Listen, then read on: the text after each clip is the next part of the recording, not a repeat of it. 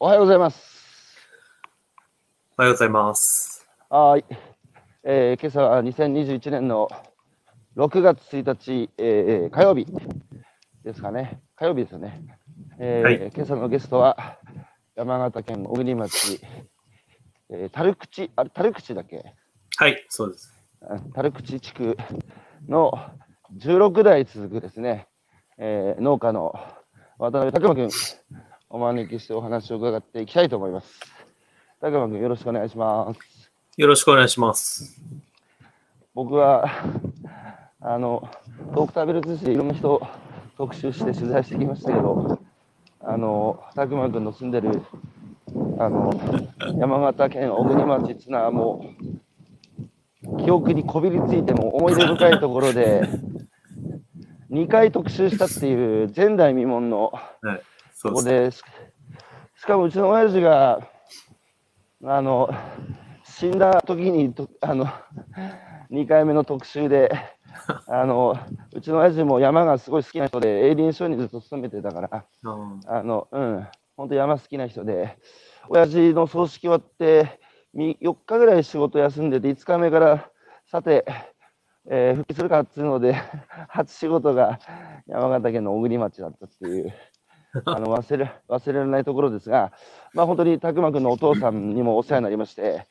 えー初めて特集した時は、ね、息子さんに会わせてくれてたんだけど、なんか、お父さんは息子さんを、秘蔵校の息子さんを隠して僕に会わせてくれなかったんですけど、ね、こんな、やっぱりね、拓磨君と会ってね、いや、あの親ってこの子だなと思いましたが、えー今日はですね、あの山形県の小国町っていうのは、本当に、えーなんまあ、典型的なあの山村ですよね、昔はマタギがいて、はい。で今はあのいわゆる、まあもう聞きたがないかもしれないけど、人口減少社会の、えー、先にいて、えー過疎高齢化っていうのは、ね、どこでも住んでますけど、小国町もご多分に漏れずに住んでいて、でそこの16代目ですからね、16代目として生まれ育ち、最初はもう、小国が嫌で嫌でしょうがなかったのに、もうあることがきっかけで、小国がもう好きでたまらないっていう、はい。で、今は小国のためにね、あの本当に、えーいろんなことやって、えーしかもあの外から来るね、若い人たちもどんどん引き込んで、小国をどんどん元気にしてるっていう、えーその辺の話をあの聞きたいと思ってるので、よろしくお願いします。よろしくお願いします。では、まず最初にですね、冒頭、えー、拓磨君から、えー1分から1分30秒ぐらいで、僕が Facebook でこれシェアしている間、えー渡辺拓磨が何者か自己開示をしていただいてもよろしいでしょうか。はい、はい、ではよろしくお願いします。よろしくお願いします。はい、スタート。はい、えー、山形県の、えー、小国町、新潟の県境のところですけども、えー、そこの樽口地区というところで、えー、にいます。渡辺拓馬と言います。えー、まあ話にもありましたけど、16代目ということなんですけど、まあ多分農家はしてたと思うんですけども、うちの父親で15代目ということで、多分16代目になるだろうと。で、まあ、米農家もしてたと思いますけど、もともとが多分林業の家系だったので、まあ、じいちゃんとかが林業だったので、多分林業と農業の、まあ、併用しながら やってたところだと思います。自分はそこで生まれたんですけども、えー、ある人からは、あの、世界一の田舎って称されるぐらいの、えー、山の中にありまして、えー、なんですかね、自分はもう生まれてからずっとそこで住んでたので、えー、あと、キノコ農家も、キノコ農家ってキノコの生産者もしてたんですけど、えー、物心ついてからずっとやってたので、全く続きなくて、えー、一回工業系に、高校に行きまして、省内の方に、うんと寮に住みながらやってたんですけど、まあそこの友達だったり、を実家に連れてった時に、その、お前んちジャングルかって言われたのが、えー自分が今まで普通だと思ってたんですけど、なんでジャングルって言われたの？えっと、あの、樽口、自分好きな場所が樽口峠なんで、うんあの、そこからの飯出連峰を見えるのが好きなので、そこに連れてったんですけど、そこあに行くまでの道がもうなんですか、車1台分しか通れないし、動物は出てくるし、もうずーっと山を登ってった時に、うん こんなとこ日本にあるのかと、ジャングルかって言われて、それが、なんかとてつもなく面白く感じてしまって。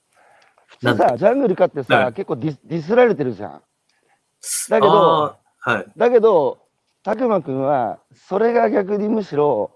はいマジかって、それをすごく。ね、よく受け止めてるっていうところがたくまくんのね、ユニークさですよ。あーうん。よく言われますね。普通はなんかそこで、なんか何クソ根性で帰ってきたのかって言われるんですけど、全然関係なくて、ただただ面白いなと思って。なんか自分普通だと思ってたのに、他の人うん。からしたら、そんなになんだろう、喜びではないですけど、その心動かされるっていうか、こうびっくりするようなところなんだっていうのに、ちょっと衝撃を受けたっていう。うん。で、樽口が好きになって、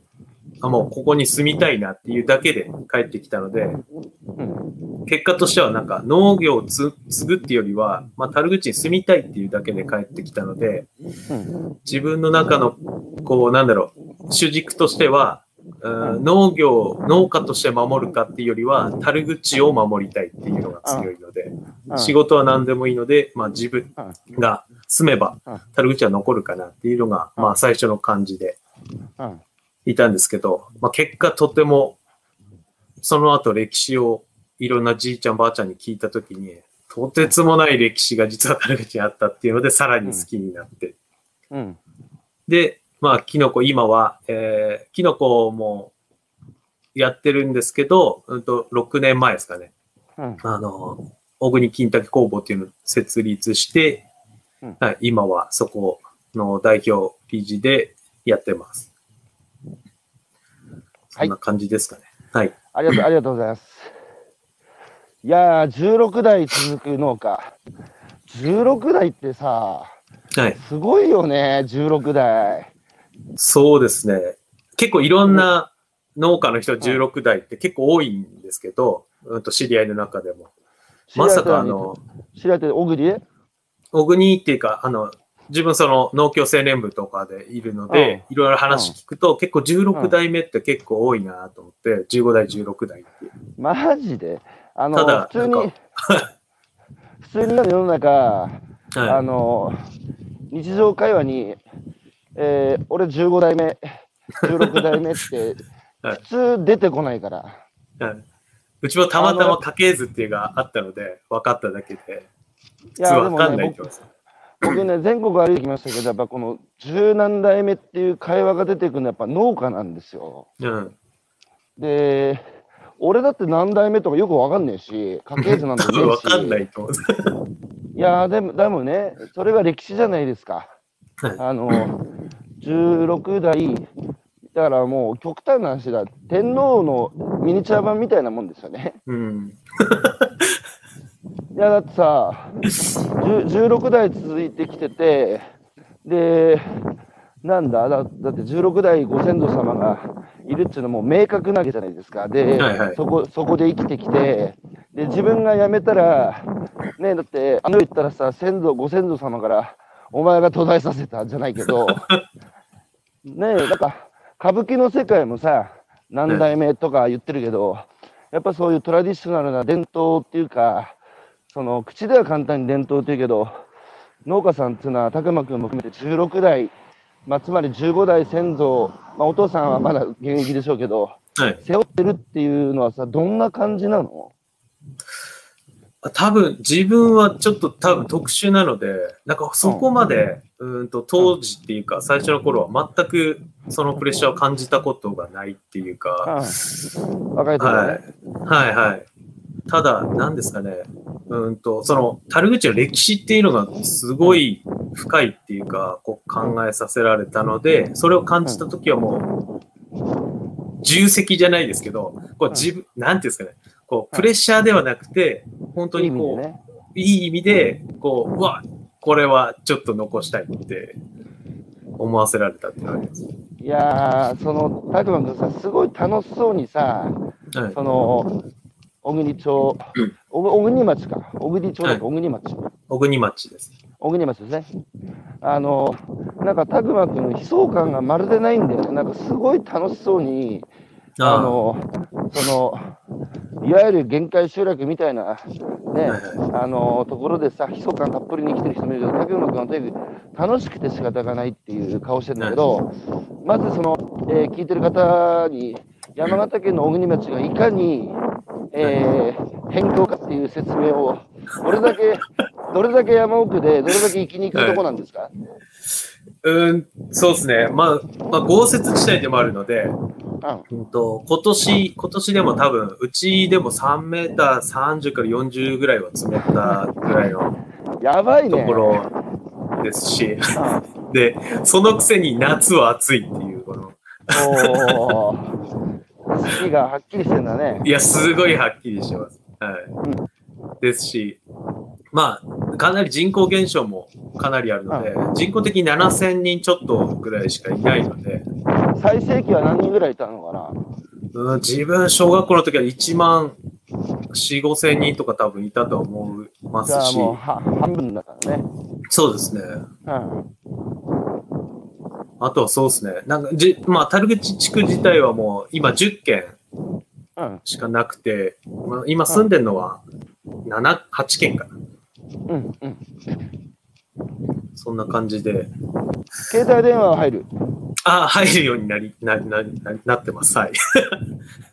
父さん、樽口地区って 10, 10軒あるうち、今住んでる7軒だっつうけど、8軒、8他のさ軒ですね。はい。8軒だ。他の2軒は、もう、はいその、子供たちは山を降りて、どっか町で暮らしてるわけ？そうですね。うーんと、関東方面に行ったりとか、うん。あとはもうそこのおじいちゃんおばあちゃんも亡くなったり施設入ったりしてるので、まあもう住んでないっていう感じになってます。ちなみにさ、たくまくんの同級生、中学時代の同級生って、何割ぐらい大国に残ってる、うん自分、小国町もかなり面積が広いので、自分も、自分の母校だったのが、全校生徒が中学校の時は6人ですかね、同級生。うん。で、今、地元に残ってるのが自分ともう一人ぐらいですね。ああ。あとどこで何してんの、あとは、あの、仙台だったり、うん宮城県だったり、あとはそういうのでいろいろ、い山形県内だったりでいろいろやってますね。しかし今、金田さんという方から、えーはい小国町は、えー携帯電話が入らない町ってコメント入ってますけど、はいはい。金田さんはもう携帯電話入りますから、小国町。入らないところもいっぱいありますよ。それから、それからね、すごいですよ、町自体が地滑り地帯、カメムシが多い、家が安いって、もうか、か金田さん、ちょっと、はい、えー、で、まあそういう地区なんですけど、はい。この子供の時は分かんなかったね、もう大鬼なんてもういいやっつって、一回、えー、まあ、ね、出てさ、で、寮生活してて、で、友達連れて帰ってきたら、はい。おめんとこジャングルみてえだなって言われたのが、はい。たくばん君的には面白く、はい。で、その、あ都会の人からすると、小国ってジャングルみたいに見えるんだっていうのが、逆にたくま君にとっては新鮮で、むしろ、あ楽しいとこなんだっていうふうに思ってね、帰ってきてね。で、いろいろ地域のことを知るにつけ、その小国の歴史、樽口の歴史っていうのをさ、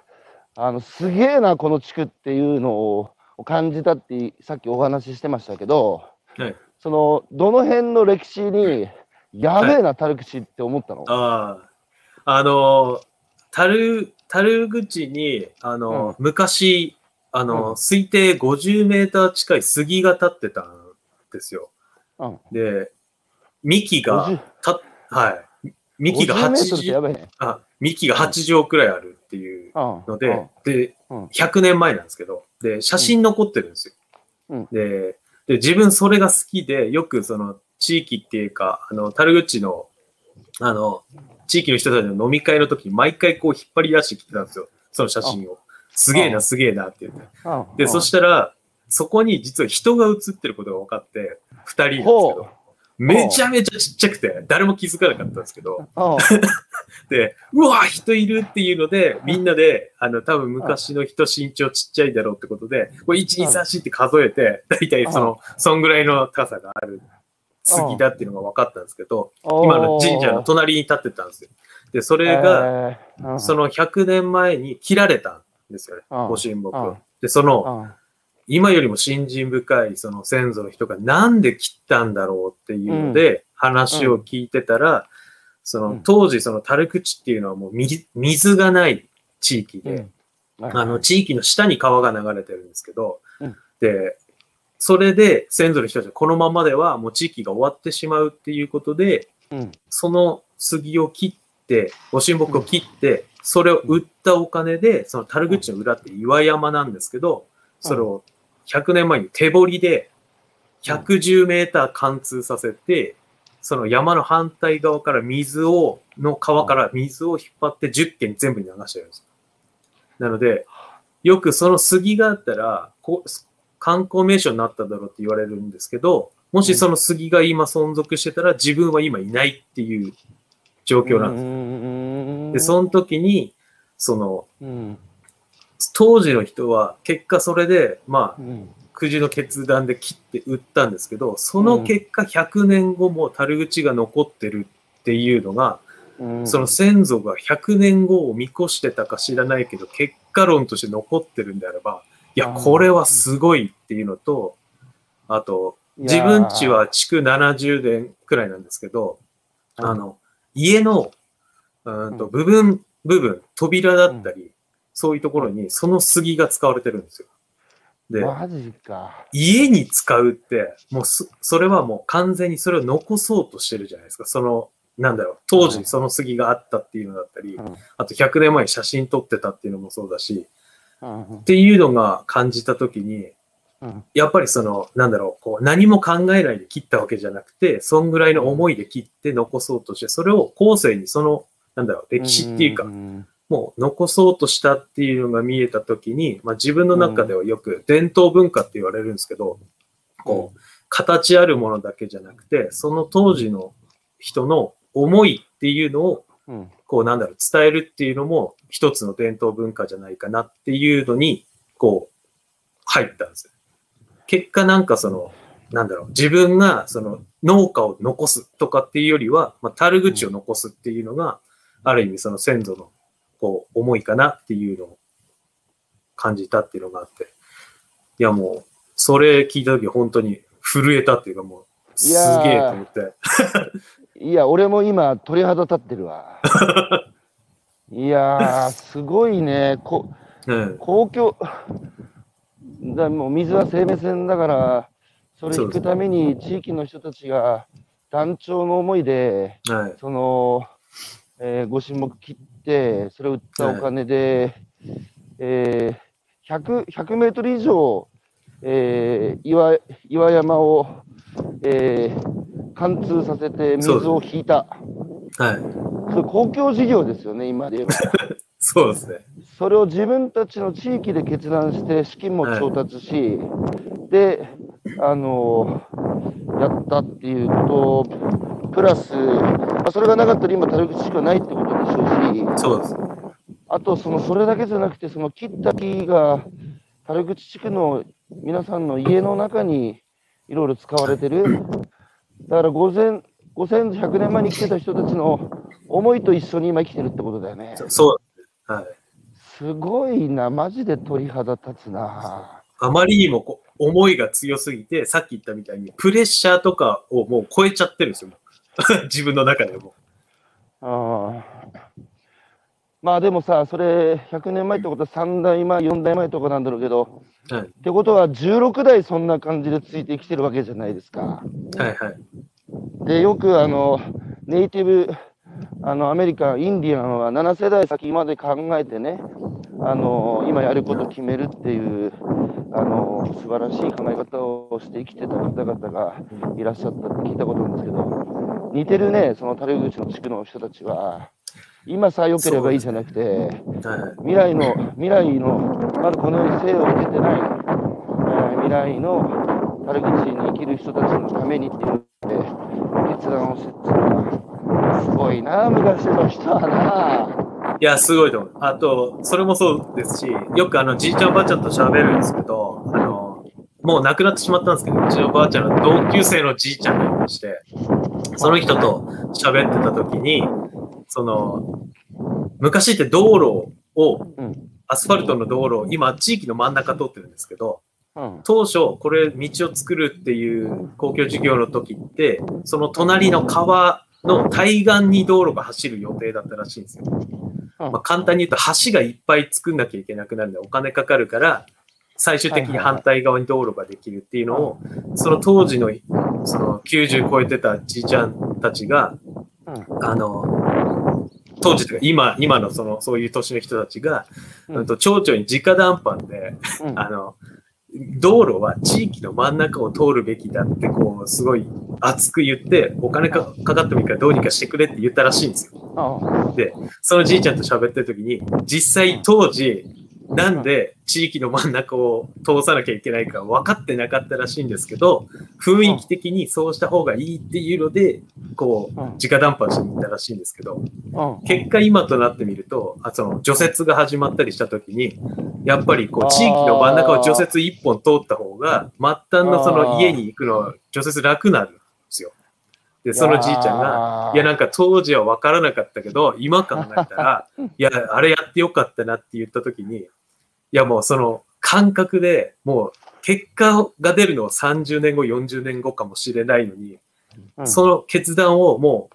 う分かんなくてもやらなきゃいけない。まあ、将来、ちょっとなんでこんなことしたんだ当時のね、言い出したやつ誰だよって馬鹿にされるかもしれないじゃないですか。自分も。ってなった時に、やっぱその先を考えながら物事って決めないといけないんだなっていうのもかなり思わせられたのもあります。だから完全にあれですね、こう、利他の精神うん。ですよね。利他の精神の事例言ってる感じしますけど、うん。えー金田さんが引き続き小国町に触れ、ずいぶん小国町好きな人だ、この人。えーふ冬場に中心地で給油して国道に出ようとしたら、1キロメートル先にいるトラックからクラクションを鳴らされ、トラックがめちゃくちゃスピードを飛ばし 飛ばしているところって書いてますけど、1キロのクラクション聞けるってすごいですね。金田、金田さん、小国町ディスりすぎだから。えー中野さんから、えー杉のエピソードに震えました。えー北原さん、渡辺さんが、その、えーご神目の話をしてくれなければ、誰もその物語を知ることができません。素晴らしいお話ですと。まあね、それが語り継ぐっていうことなんでしょうけど、あれだね、あのーこの、たくまくんがね、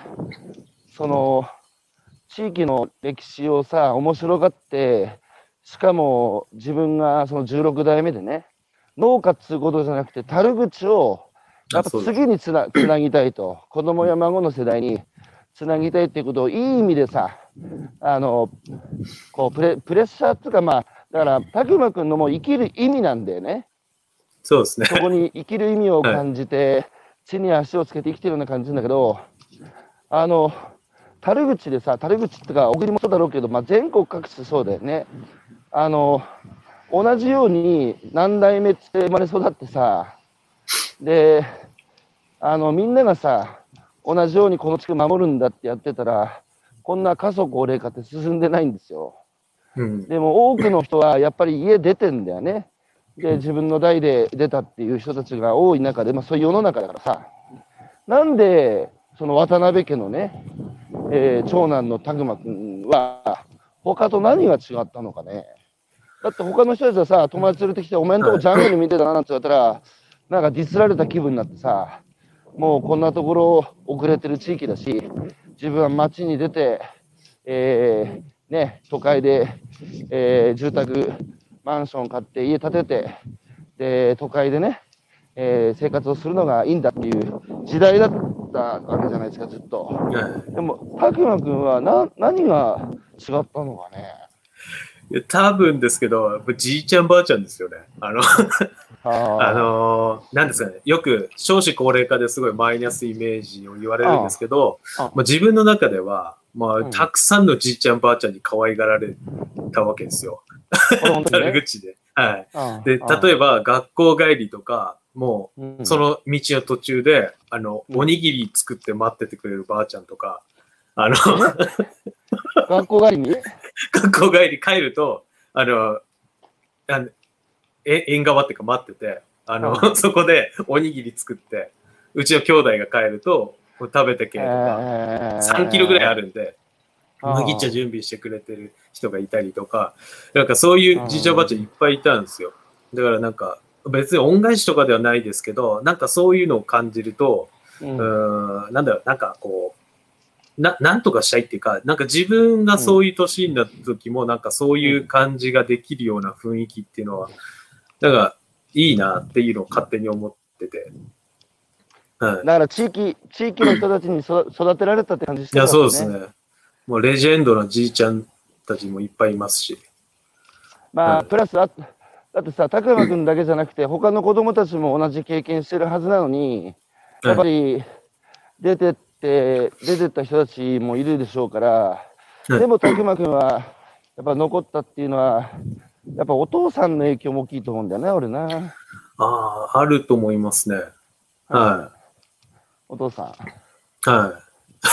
い。父親。はい。そうですね。まあちょっとお父さんの話すると、そうさらに、あの深みにはまりそうなので、ちょっとここで押さえてください。はい。えー、金田さんから、まあ、しつこいな、金田さん。冬に、冬に知り合いの家に夜行ったら、さらに山奥すぎて、次の日の朝に除雪車が来るまで雪が多くて帰れませんでした。もう通常ですね、これは。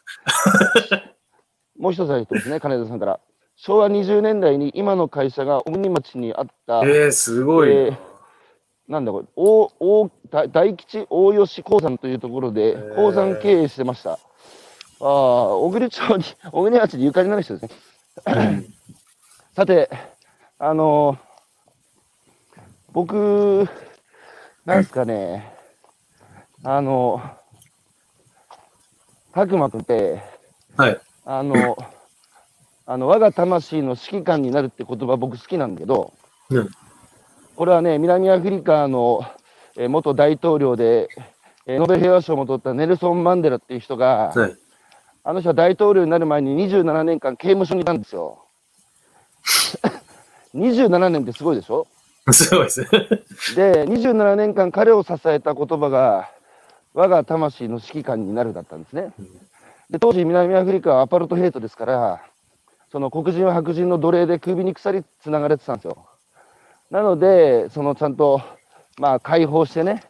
自分たちの自己決定ですよね。できる世の中にするんだっていう先頭に立った人なんで、まあだから刑務所にぶち込まれてたんだけど、まあその世論、世界的なさ、あの流れもあって、ちょっと実現したんだけど、今の日本はさ、アパルトヘイトないじゃん。うん。あの、ね151年前に明治維新やって、ほんでアメリカからデモクラシーっつうのを入れて、で、百姓の子供でもね、えー国民に支持されれば大統領になれる世の中作ったんですよ。で、資資本主義と民主主義っていうのは自己決定できる世の中なはずなんですよね。だけど、なんかこうみんな我が魂の指揮官に慣れてないっていうかうん、その自分の人生を自分の足で、そのなかなか歩きにくい社会で、で、今先進国でね、大人に自分のやってる仕事にやりがい、生きがい感じますかって質問して、はいって答える人が一番少ない国が日本なんですよ。うん。で、なんかみんなしかめ面してさ、あーまあでも食うためにしょうがねえなっつう感じで生きてるように見えるんだよね。じゃあ何が縛ってんだっつう、アパルトヘイトもなんもねえだぞっていう。そんな時に、渡辺拓馬っつう男は、もう完全に我が魂の指揮官になって、すごい生きてるような顔してるんですよ。うん。なので、本当に、なんつうか、で、過疎高齢化とかさ、言うけど、この、都会にいる人たちがね、じゃあ自分の人生自分の足で歩けてるかっていうと、やっぱ簡単じゃないんですよね。うん。その時に、拓磨君は僕は希望だと思ってるんですよ。あの、やっぱね、これからの時代はね、物の時代終わって意味の時代ですよ。もう物が溢れてるから、あの、やっぱね、自分の生きる意味だとか、自分のやってることの意味だとか、自分が買うことの意味だとか、たくまくんの人生そのものがやっぱり意味に溢れてるんだよね。うん。なので、あの、本当に素晴らしいなっていうふうに思ってるんですけど、その、たくまくんがさ、その、今、今度は、若い人たちね、都会の若い人たちが、大国町に、こう、関わり始めて、えーいるわけですけど、その、まず経緯なんでそんな、あの、山奥にさ、あの、都会の若い人たちが訪れるようになってたかっていう、その背景についてちょっと説明してもらってもいいですか？はい。えー、まあなんか、まあ、一番、一番でかいのは、やっぱ、まあ、ひろゆきさんのその、東北食べる通信はい。に、まあ、うちの父親が、えー掲載してもらって、まあ、その後に、あの、まあ、食べるタイムズのメンバーが話を聞きに来たっていうのが、まあ、そこが今でもずっとつながってますし、うんと、小国と、まあ、完全に契約してツアー企画してもらったりとか、あとその、食べるタイムズの吉田くんが協力隊として、自分家の前ですね、一緒に農業したいっていうことで来てくれたりで、まあそこで動き始めたんですけど、これ実は樽口こうなるまでも結構時間かかってまして、うん。あの、吉田くんにも言ってるのは、多う分ん。その前段階がなくて、うん食べるタイムズが来てたら、多分弾いてたって言ってたんですよ。多分。受受け入れなかった。で、これが、実はそうなるまでに10年以上かかってて、あの、やっぱりその、もともとは、やっぱり他から受け入れないっていう体制です。やっぱ田舎にありがちな。うんでも、その、特にうちだと、あの、樽口っていうのが、観光わらび園の、日本初の観光わらび園してたところで、そうだね、そうだね。はい。で、そこでもう、と、みんな年を取ってきて作業する人がいなくてどうするって言った時に、いろんなことを提案した。んですよ。当時グリーンツーリズムだったり、いろいろオーナー制とかやったんですけど、結果グリーンツーリズムも当時は結構厳しかったので、あの、うん。改築しなきゃいけないとかっていうのもあって、できないっていうことで、その時繋がったのが新潟大学とうん。の学生がダブルホームっていうので手伝いに来るっていうのを受け入れたんですね。で、それがもう10年以上やってた中で、やっぱりただ手伝ってもらうだけじゃなくて、こっちからも何かを返さなきゃいけないよっていう話したときに、自分一回提案したのが、樽口地区10県で全員で学生を止めたりできるかっていう話をしたら、全全国から拒否をされたんですよ。あ無理っていうのは。あで、そのまあ理由もわかるんですよ。まあ、うん。その、なんていうんですかね、年金で暮らしてる人もいるしっては言われたんですけど、うん。自分としては別に豪勢な食事を出すとかじゃなくて、うん。その学生たちはその現地の人と喋るのが楽しみだし、それが勉強になるから、それだけでいいから、いつも食べてる料理を出して、いつも寝てるように、もう洗面布団でも何でもいいけど、で、いいんだよって言ったんですけど、拒否をされてて、それからそれをずっと、こう、毎回言い続けてた時に、もう、樽口地区が慣れちゃって、うん。今度他の学生が来た時に、今日は6人って言うと、あ、じゃあうち2人とか、あ、じゃあうち3人みたいな感じで、もう全然受け入れるような体制ができてて、だからこそ他の、それこそ、早稲田も法政とかいろいろ学生来ましたけど、受け入れ体制ができてる中で、樽口がもうワンステップ上に行きたくて、今度は学生側から何かを提案してもらいたいなっていう時に食べるタイムズが来たんですよ。なるほど。なので、タイミング的にはもうバッチリで、しかもお金になりますよみたいな状態で来たら、もうみんなもう手を挙げて OK したんですけど、これ多分他の地域で一発目でやろうとしたら多分かなり難しいっていう状態だったかなるほどな。やっぱり、時間がかかるんですね、そういう。かかりますね。あの、まあ、僕ら東北食べる通信で、あの、渡辺家を特集して、まあ、樽口地区を特集して、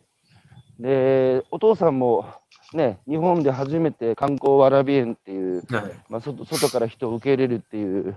ことをね、やったりする人だったから、まあ、割と協力的に取材に応じてくれましたが、で、その後ね、日本食べるタイムズっていうのは、まあ、僕が言い出しっぺで、えー、都会の大学生が、あの、生産者さんのところに、ね、転がり込んで、えー生産者さんの、まあ、情報発信のお手伝いをするっていうことをコンセプトに作った団体ですけど、その食べるタイムズが、小国町に入り込むっていう時に、それまでそういう経緯があったってことですね。徐々に徐々に外の若い子を地域で受け入れる体制、まあ、慣れてったってことですよね。そうですね。もう全てのタイミングがバッチリな時に、こう、スッと入ってきたので、もう何にも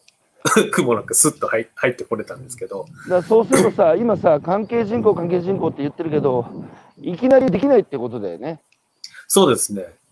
うん。自分の中では、ん僕に今、今でもずっと心に思ってるのは、もう完全なる意識改革っていう、その、なんだろ町民とかもそうですけど、なんか。そういうのが、こう、うん。壁を作るんじゃなくて、いかにそういう壁とかそういう弊害をなくせるか低くできるかっていうのを、まあ、常に考えてるっていうか。そうするとさ、やっぱり変わっていくものですか？あの、田沼君から見て、樽樽口のおじいちゃん、おばあちゃんたちは最初は、いやいや、もう受け入れなんて無理だ、無理だって言ってたわけじゃないですか。ええでもそのおじいちゃん、おばあちゃんたちも今受け入れることを楽しんだりしてるっていうか、変わってってきたいやめちゃめちゃ変わってますよ。あの、か昔だと、やっぱりこう、ちっちゃい地域なんで、もう、話すネタがないんで、何でもこう話題にしたがるんで、こう、地域にこう、誰か若い人がいようもんなら、見慣れない人がいようもんなら、もうすぐ話題になるんですよ。あれ誰だ、誰の地行くんだ、みたいな。なんですけど、今なんてあの、その吉田くんのおかげで、うんなんか、その樽口10件しかないのに、あの、20代くらいの若い子が5、6人歩いてても、あの、話題にすらならなくなったんです。もういやーどうせ吉田くんちにの人でしょ、みたいな感じで。なるほど、日常になってったんですね。そうそうです、そうです。ちなみに、あの、ご視聴いただいている皆さん、吉田君っていうのは、えー早稲田大学出身で、えー日本食べるタイムズのメンバーで、最初、新卒で、えーねえー飛ぶ鳥を落とす勢いのベンチャー企業にあー入ったんですけど、もう1年でなんか、やめたってやめて、それであの学生時代に関わりのあった小国町に、地域おこし協力隊として、まね。あ、あの移住したってことですよね。はいはい。うん、で、彼を起点に、えー都会から若い人たちが小国町に、えー訪れてるっていう話ですけど、まあね、昔、そうだよね、なんか田舎って外国人歩いてるだけで、あ外人いたっていうぐらい、若い人も珍しいと、なんだなんだって、それが今ではなんだなんだにならないぐらい日常の風景にな馴染んできたってことですよね。はい。えーそれでさ、少しずつ外の血を、外の風をさ、あの、小国町の樽口地区に取り入れていく中で、地域はどう変わっていくんですか？変化しましたか？少し。そうですね。うーんと、やっぱりその、うん他からの受け入れっていう部分に関して、全く抵抗がなくなったっていうのが、まあ、うん。大きいので、うん。なんていうんですかね。気分的になんかこうしたいな、ああしたいなっていう弊害がどんどんなくなってってる感じっていうか、うん。うん。で新しいことを提案しても、んじゃあやってみようかとか、うんあの、どんどんこう、その人を入れるっていうのを、まあ、うん。OK した結果、あの、意見とかそういう、新しいことにも、なんだ、参加してみようっていう、こう、意識が結構出てきたんじゃないかなっていうのは、すごい感じます。やっぱさ、おじいちゃん、おばあちゃんたちって自分の孫じゃなくても、はい。やっぱ若い子とさ、交流するって、あの、活力になるじゃないですか、年寄りがさ。だからそういう意味で、おじいちゃん、おばあちゃんたちが、都会から来た、まあ、孫みたいなさ、若い子たちと、やっぱり話して、昔はこうだったんだよとか、そうやってこう、やっぱ元気になってるところはあるわけ？ありますし、実はそのじいちゃんばあちゃんっていう世代が本当は地域にはすごい大事で、これ、その父親の話でもあるんですけど、うちの父親がその樽口観光わらび園を企画したのは19歳ぐらいの時で、うんこうまあ、その時に提案した時に、まあ、全、全員から反対を食らってるわけですよ。うんでも、なぜ今、それがう、ん。こう、できてたかっていうのを、こう、ちょっと前に聞いたんですよ。うん。あの、うん。近くのじいちゃうん。んがちょっと喋っててくれて聞いたんですけどうん、実はそのうちの父親の親世代の樽口の人たちは全員反対なんですよ。うん。うん。若いやつが何やってんだって。はいはいはいはいはいはい。なんですけど、結果、その、うちの父親の親世代のその上、簡単に言うと、うちの父親のじいちゃん世代の人たちが、いや、うん。若いやつやろうとしてんだから、やらせたらいいじゃないかって言ってくれたおかげで、できたんですよ。だからこれって、あるあるだなあ2世代だと叶えられないことだったんですよ。3世代、その上がいたからこそ、その若い人たちの意見が通るっていう。だ実は、こ う、よく聞くね、あの、親子っつうのはさ、すぐ喧嘩になるけど、やっぱ、じいさん、じいさんっつうのは孫が可愛いから、ええあの、やっぱ一世代挟むと喧嘩にならないっつうけど、やっぱそうなんだね。いやそう間違いなくそうです。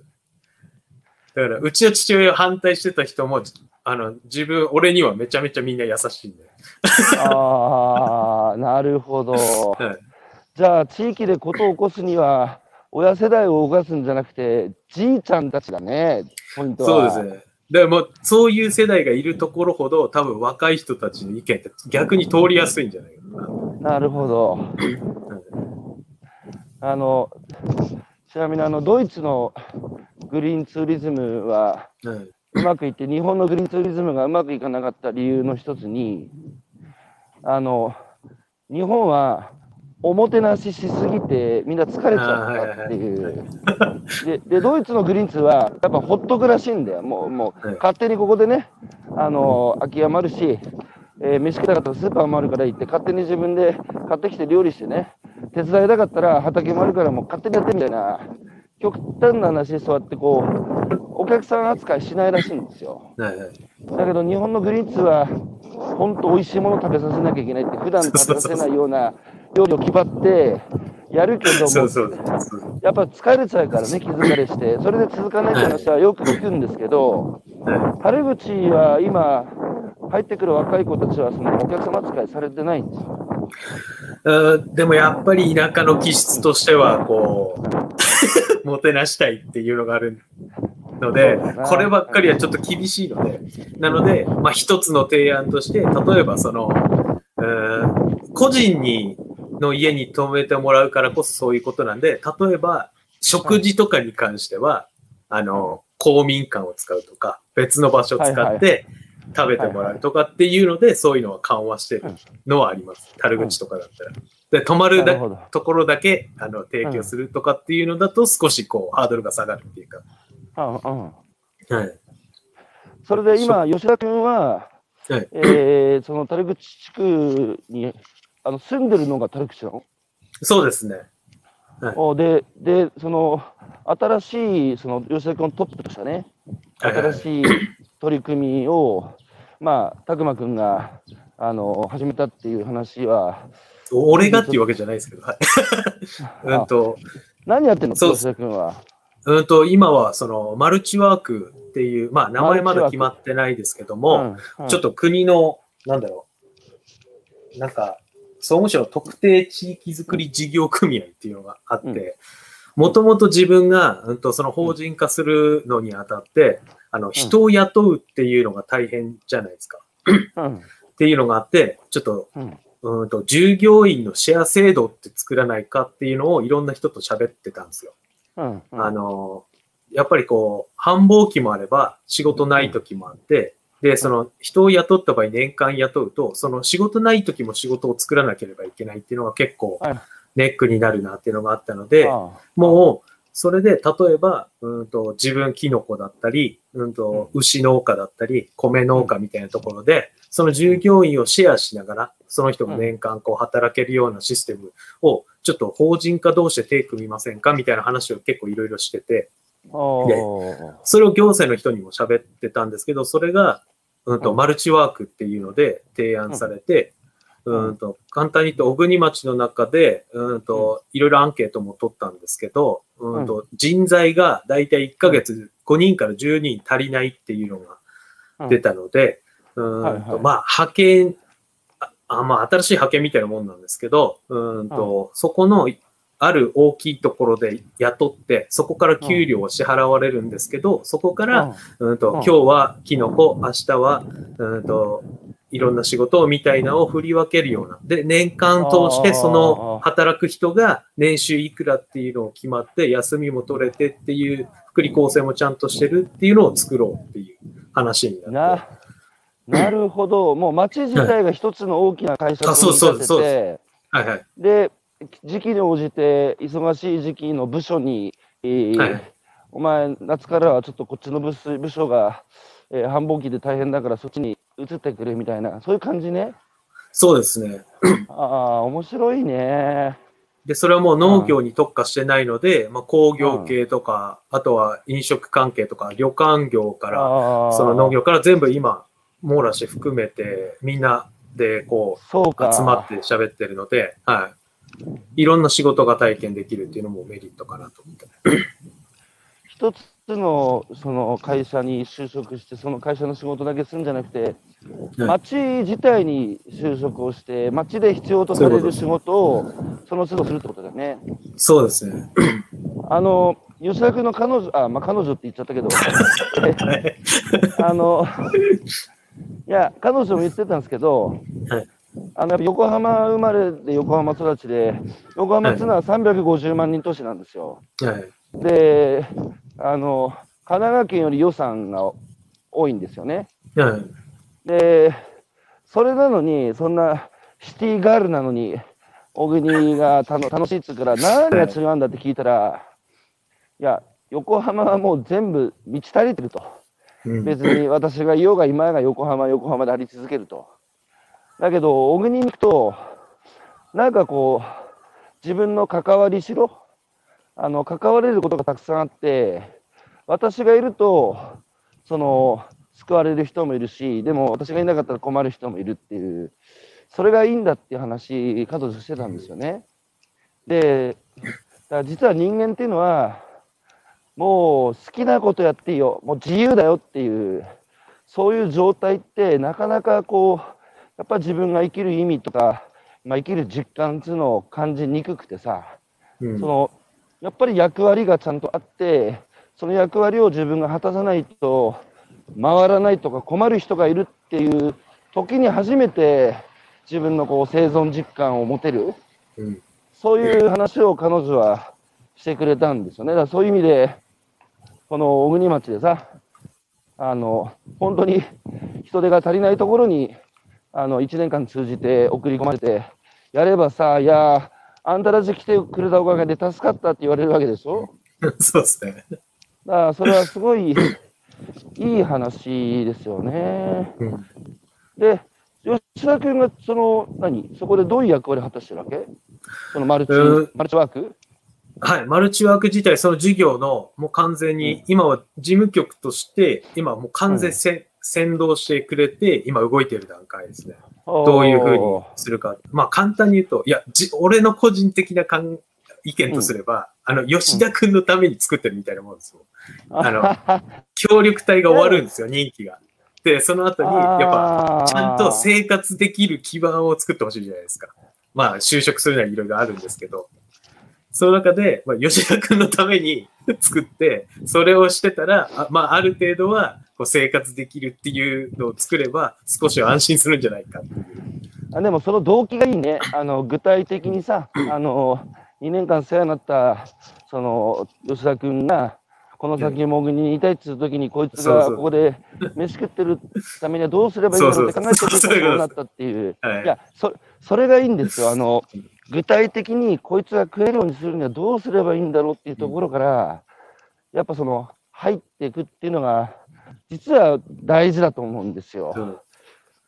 だから、まあ、マルチワークって横文字にするとあれだけど、よろずやですよね。うん、まあそうですね。うん、で、彼がそのモデルケースになって、ロールモデルになって、で、その後、他に若い子もそういう形で受け入れるってことでしょ？そうですね。うんと、簡単に言うと、今まで協力隊とかいろんな方来られてるんですけど、大体今までってこう3年なら3年任期をあったら、あとぽいみたいな感じになるわけなんですけど、それがなんかちょっと気に食わないところがあって、なんだろう、吉田くん入ってきたの時もそうなんですけど、もう役場に一応言いに行って、うんと、その3年間ただ手伝いささせて移住しろはちょっと無理だから、せめて1年ぐらい、それをこう、なんかこう、事業を起こすなりなんかするための猶予期間を与えてあげてくださいっていうのをすごい言ってて、結果そういうのがあったんで、今はそういうのできたんですけど、これから入る人たちのために考えたら、簡単に言うと3年終わったら、そのマルチワークのその事業に登録してもらって、そうすれば仕事はまず問題ないんですよ。給料もらえるようになる。うん。なので、それでそこから自分でやりたいことがあるんであれば、いろいろ考えてもらうっていう、ちょっとうん、こう、ちょっとそこで、こう、猶予がある感じにすると、これからどんどん協力隊を受け入れたとしても、変に不安に感じず、まずはいてくれるんじゃないかっていうのもあるので、まあ、これからかなり、まあ、活用できるっていうか、まあ、町内の人も入ってもらってもいいので。じゃあ3年の任期を終えたときに、はい。残るか出るかっていう二者択一じゃなくて、ちょっとその猶予期間、1年ぐらい、そうそういう形であの自分に何やれるかっていうのを改めて、えー試行錯誤をして、まあ、飯も食えるようにするっていう。ではいこれまではさ、やっぱり地域おこし協力隊の任期を終えて、大国に気に入って、大国にこのまま残りたいんだけど、でも仕事がないからしょうがなく、まあ、まあ、都会に帰りますみたいな人たちもやっぱいたわけ。いましたね。まあ、協力隊が移住する確率っていうのは結構小国は多いんですけど、それはやっぱりその個人個人の能力にかかってるんですよね。うん自分でその間にコネを作って、うんそれこそ就職するなり、自分で仕事を見つけるなりするんですけど、なんかそういうところにこう甘えてたっていう部分があるんで、うん、逆にこっちからちゃんとその土台を作ってあげないと安心して来れないんじゃないかっていうのもあるので、結果それをやっぱりこう作ってた方がいいんじゃないかっていうので。なるほど。えーいろいろコメントが届いてます。えー えー白石さん、えー異世代交流は子どもも若者も高齢者も地域の孤立感がなくなり、地域が元気になりますよね。うん。ごごちゃ混ぜになった方がいいですね。今は高齢者、高齢者、障害者、障害者、子供は子供、えーやっぱり同質化して分けてんだよね。これ、うん効率は、確かに効率はいいんですよ。だけど、やっぱりパズルのピースとすれば同じピースが集まってるから、やっぱギザギザがはまらな、はまり合わないんですよね。うんいろいろんな、いろんなピースがごちゃ混ぜだと、やっぱり自分のくぼみにはまる、えーね、ものを持ってる人っていうのはいるから、俺もね、ごちゃ混ぜにするのが一番いいと思うんですよ。えー西口さん、3世代の意味、そうですよね。えー、だから中野さん、あ、質問来てますね。コロナ禍で受け入れ状況はどうなってますか？関係をつなぐために何をしてますか？まずじゃあ、コロナ禍でさ、今受け入れ、はい。田舎の方難しくなってますけど、小国はどうなんですか？青国も本当にもう今は全くそういう学生とかそういうの受け入れはできてないんですけども、うんうん逆にそのコロナ前までにいろいろこうその食べるタイムスとかも活用させてもらっていろんなイベントを開いてたっていうのがあって、例えばオンラインでまあその関係性をつなぐためとか、あとはそういうので新しい人たちのため、例えば弁当を作って、それをうん。あの配達して、その届いた人たちみんなでオンラインでつながって一緒に食べながら意見交換するとか、まああ合わなくても、なんかそういうのが、まあ土台がもともともう作ってたので、結果こうなってもやり方を変えるだけっていうので、はい。なるほど。一応できてはいます。ちなみに、あの吉田君の場合は、本当に、ね、会社辞めて移住したっていう、あの、はいガチ移住ですけど、いわゆるその関係人口と言われてる、はい普段は都会に、えー仕事や暮らしの拠点を置きながら、まあ、時々ね、定期的に小国にふらっと来て、えー夏休みだけいるだとか、あー季節に1回来るだとか、そういう関係人口的な若い人たちも何人かいらっしゃるんですよね。そうですね。はい。シェアハウスがあるので、そこで、はい。それはさ、はい。そういう子たちは何を求めてくんだろうーん、何を求めてくるっていうか、やっぱりその、いや、吉田くんがよく言ってるのは、まあ、移住に関してもそうなんですけど、なんかその、うん。し自然とか食べ物とか何かっていうのは、まあ、どこでもあるんですよ、変な話。でうん、一番決定的なものは人だっていうんですよね。あなんで、この人がいるからとか、あ。こう自分にとってさっきも高橋さんも言ってましたけど、なんか自分がいることでその人から、なんか、こうな、喜んでもらえるとか、その存在意義を認めてくれるっていううん人のところに来るっていうのがあるんで、うん多分そういうのも関係してるのかな。っていうのは思います。はい。これ、全国の地方の方々に僕も声を大にして言いたいんですけど、うちは自然が豊かで食べ物が美味しいって、えーすいません、全国各地で言ってますよっていう。そうなんですよ。やっぱ人ね、で、逆に言うと、あの、拓磨君がそういう都会から来る若い子たちが、まあ、小国にね、関わり続けてもらうために、なんか意識してることっていうのはありますか？その一回来てね、ああ、はいはい。もういいやもういいや、ここって来なくなる人も多い中で、小国に継続的にね、あの関わる若い人たちが、やっぱある一定のボリュームで居続けてるっていうのは、受け入れる側もなんか気をつけてることあるはずなんですけど、拓磨君は何意識してますか？まあ自分はまず一つはまあ楽しい、面白い、まあこううん。心が動く、自分がおもし、まあキノコ作りもそうですけど、自分が楽しい、面白いと思ってるからやってるんで、まあそれを伝えるっていうことと、うん。やっぱりその新しい意見が出たときに、やっぱりそれに、うん、ちゃんと答え、答えてあげるっていうか、その、それにプラスして、うん、田舎の情勢とか状況も踏まえつつ、逆にこういうふうにしたらさらに面白くなるんじゃないかっていうのを逆にこっちからも提案すると、やっぱりなんだろう、自分の意見が通るとか、自分が関わり合えるっていうのが少しでも思ってもらえるんであれば、自分はあそーその方がやっぱいいかなと思って、それは気をつけてではないですけど、あの、やるようにはしてますね。ああ、なるほど。はい。えー高橋さん、役場の人ですね。えー、吉田君がシェアハウスを始めたのもインパクト大きい。まあ、行って泊まれる場所があるってことですよね。はい。うん。えー菅原さん、えー北欧の国では政治家と公務員と NPO を定期的に入れ替わると聞いたことがあります。まあ、役割を定期的に変えるっていうのは、まあ、面白いですよね。あの、さて、えーその、東京の一極集中っていうのは、まあ、世界的に今、都市化っていうのは進んでるんですけど、ちょっと日本の東京の一極集中っていうのは、ちょっと、えー結構、行き過ぎてる、まあ、かなり都市化してるんですよ、世界的に見ても。はいで、やっぱ僕ね、思うんですよ、あの田舎をこう歩いてきて、あのやっぱ都会来ると、人間がやっぱりそのもう分業、分業、分業でさ、で人間がいわば生産手段になってしまって、機械の部品と一緒ですから、取り替え可能なんですよね。あんたの代わりはいくらでもいるよっていうような世界なので、だから役に立つか立たないか、あとは便利か不便かっていう物差しなんですよね。で、僕、それは否定はしませんけど、でもさ、今までのさ、世の中ってさ、その役に立つか立たないか、便利か不便かっていう、その物差しだけ当たが当てがって結果ね、東京一極集中が続いてきたと思うんですけど、その、やっぱり高齢化が伴う人口減少社会って、そのリズムで考えてさ、合理的に考えると、みんな都会に集まって暮らせっていう一つのその考え方が出てくるんですよ。はい。で、ほんでみんな都会に集まってきてんだけど、だけどその結果ね、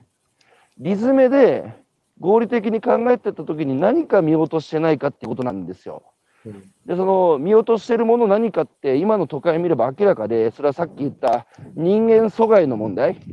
うんいわばその機械の部品と一緒、まあだから機械化してるんですよね、僕ら。なので、その若い子たちが、その田舎に行くっていうのは、やっぱり私がいればね、救われる人がいる。私にやれることがある。そのやっぱ関わりしろがあるから、なんかやっぱ人間の世界に戻れるっていうか、やっぱ人間復興だと思ってるんですよ、僕。うんだからそういう意味で、人間阻害がね、極端にその進んだこの現代社会の中で、やっぱバランス取るためにね、そういう小国の、えー自然と人々がいる中に時々行ってさ、なんか人間復興していくっていう、そういう感じになっていけばいいなと思ってるんですけど、うん。拓磨君から見てさ、その関係人口の可能性っていうか、そのはい。都会からさ、くたびれた人たちが時々来るときにさ、そのどう思いますか、その東京一極集中とか、みんな都会に出ていく。だけど、時々その疲れた人たちが小栗に来てさ、あのリラックスしてくれるっていう、その関係人口の今後の可能性っていうか、まあ、移住してくれるのが一番もちろんいいんだけどね。だけど一足一足旅にそこに行かないだろうから、その辺の関係人口の可能性について、えー、竹間君がどんなふうに考えているのか教えてもらっていいですか？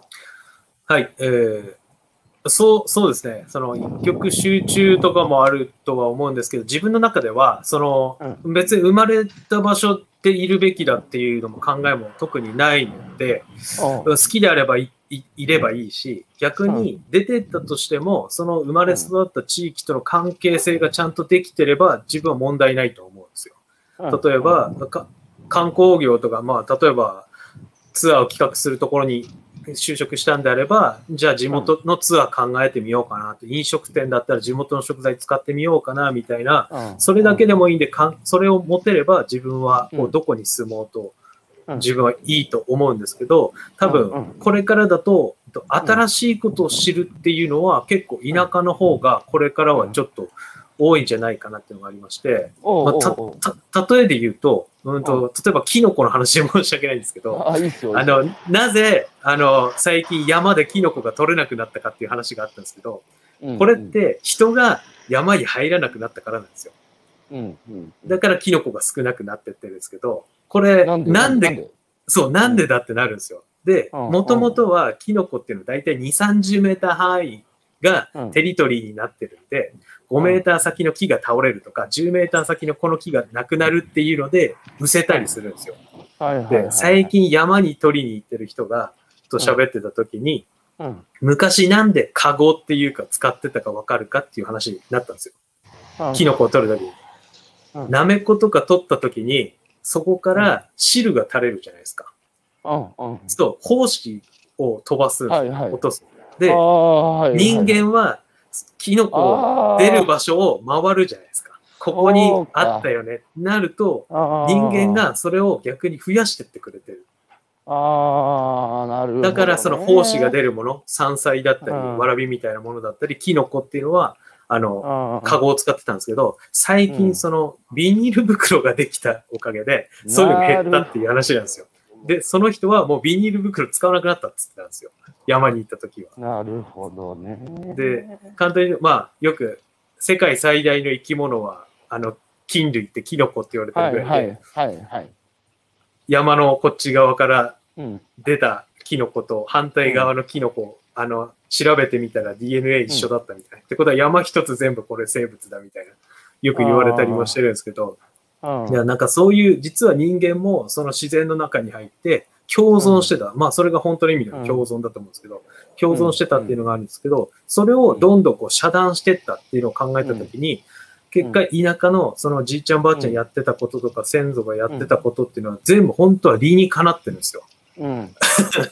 てことは、そのリズメの理をまだもう改変できるっていうか、はい。っていう部分が、そういう田舎の部分とか昔の生活っていうのが結構まだまだ多いんじゃないかなっていうのがつまり、あの、だから都会の合理性と田舎の合理性の理が、意味が違うってことはね。そうそうそういうことです。はい、だから、田舎で暮らすっていうのは、もうある種、その合理的なんだよね。そうですね。だけど、やっぱり自然と不自然でいうと、都会はやっぱりね、えー、人口社会、人工的なものの中で生きてると不自然なので、うん、さあ田舎の人たちからすると、そのビニール袋にしたら、胞子が飛ばなくなって、キノコが減ったみたいな話が都会には溢れてるから、だからそう極めて非合理的な風に見えるんだよね。だからその、どっちがいい悪いじゃなくて、都会の合理性が見落としてる違う意味での合理性、うん、それに気づけるっていう発見だね。そう。まだまだやっぱりわからないことが多いっていうか、結果的に農業なんてめちゃめちゃ進化しましたけど、うん、進化すればするほど気づくのが、あ、結果昔の人すげえなってなるだけなんですよ。もう答え合わせでしかないので。それはやっぱりその今は答えがあるからいいですけど、これからそれこそそういう年配の方がいなくなった時には、もうその答えがない状態でスタートしなきゃいけないっていうのは一番危険かなっていうか、もう無限大に答えが広がりすぎて、ちょっと見つけるのかなり難しいんじゃないのかなっていうのはちょっと気にしてます。つまり今のうちにちゃんと継承するってことですね。はいはい受け受け継ぐってことですね。はい。まあそうだよな。だって、その年代がさ、自分たち一代だけで気づいたことじゃなくて、おそらく何代にもわたって世代を超えて、ようやく、その、なんだ、積み重ねた経験則に基づいて、ある種の法則、まあだからスモールサイエンスなんですよね。うん。で、やっぱ原子力とか宇宙工学っていうビッグサイエンスが僕らの暮らしを豊かにしてくれるって、ある種、委ねてきたんだけど、まあ10年前、それが逆に牙を向いて、ね、僕らは暮らす土地を失って、えー狼狽したんだけど、農家っていうのはまあ確かにスモールサイエンスやってるんですよね。それをはいちゃんと今のうちに受け継がないと大変なものを失ってしまうっていう話ですね。まあでもそういう、そういう意味で今さ、やっぱ気候変動の問題もコロナの問題も、あとはやっぱり物が溢れて、もう物を持ってること自体の価値が今やもうマイナスになり始めてる時代の中で、一つのやっぱり生きる、えーヒントっていうか、未来を照らしてる光っていうのは、やっぱその、都会にいるだけじゃ気づけない、やっぱ地方、そういう自然のね、近くで暮らしているところにあるっていうのは、今日の話聞いただけでも、なんかすごく実感させられますね。うんということで、えー皆さん、たくさんコメントいただきありがとうございます。えーあ、カゴにそういう特性があったんですね。あったんですよ。えーキャベツ農家で収収穫作業でカゴ背負ってましたが、キャベツの金米、あ、それはちょっと、それはちょっと違うかと思いますが、えー、佐野さん、キノコと竹かごの話、面白い。他にも似たような例がありそう、探します。めちゃめちゃあります。はい、といや、なんか、こういう話に溢れてるってことでしょ？そうそうそう。はい。うん。はい。いそうなんですやー、高山君、ありがとうございました。あの、ありがとうございました。ちょっと久しぶりに、今年、まあコロナ収まったからになるでしょうけど、お父さんにも会いたいし、あと、あの、あれ、一番奥で暮らしてる、あの、顔黒い人、またぎの、龍造さん、はい。あ、龍造さんに、龍造さんにも会いに行かない。龍造さんにも会いに行かなきゃいけないから、あの、皆さんによろしくお伝えしてくださいね。わかりました。ということで、相変わらず高野君が元気だってことを確認できたし、吉田君とまた面白いことを追っ始めるっていうのもそうそう、そういうことです。知れたので、よかったです。ということで、今朝は、えー山形県小国町の、えー、樽口地区で、えーえー、16代目、ね、農家がしている渡辺武馬君、お招きして1時間お話伺ってきました。ありがとうございました、武馬君。ありがとうございました。じゃあ、お父さんによろしくお伝えください。はい、わかりました。はい、えー、じゃあお聞きいただいた皆さんもありがとうございました。えー、今日一日も、ね、良い一日をお過ごしください。ありがとうございました。ありがとうございましどうた。も。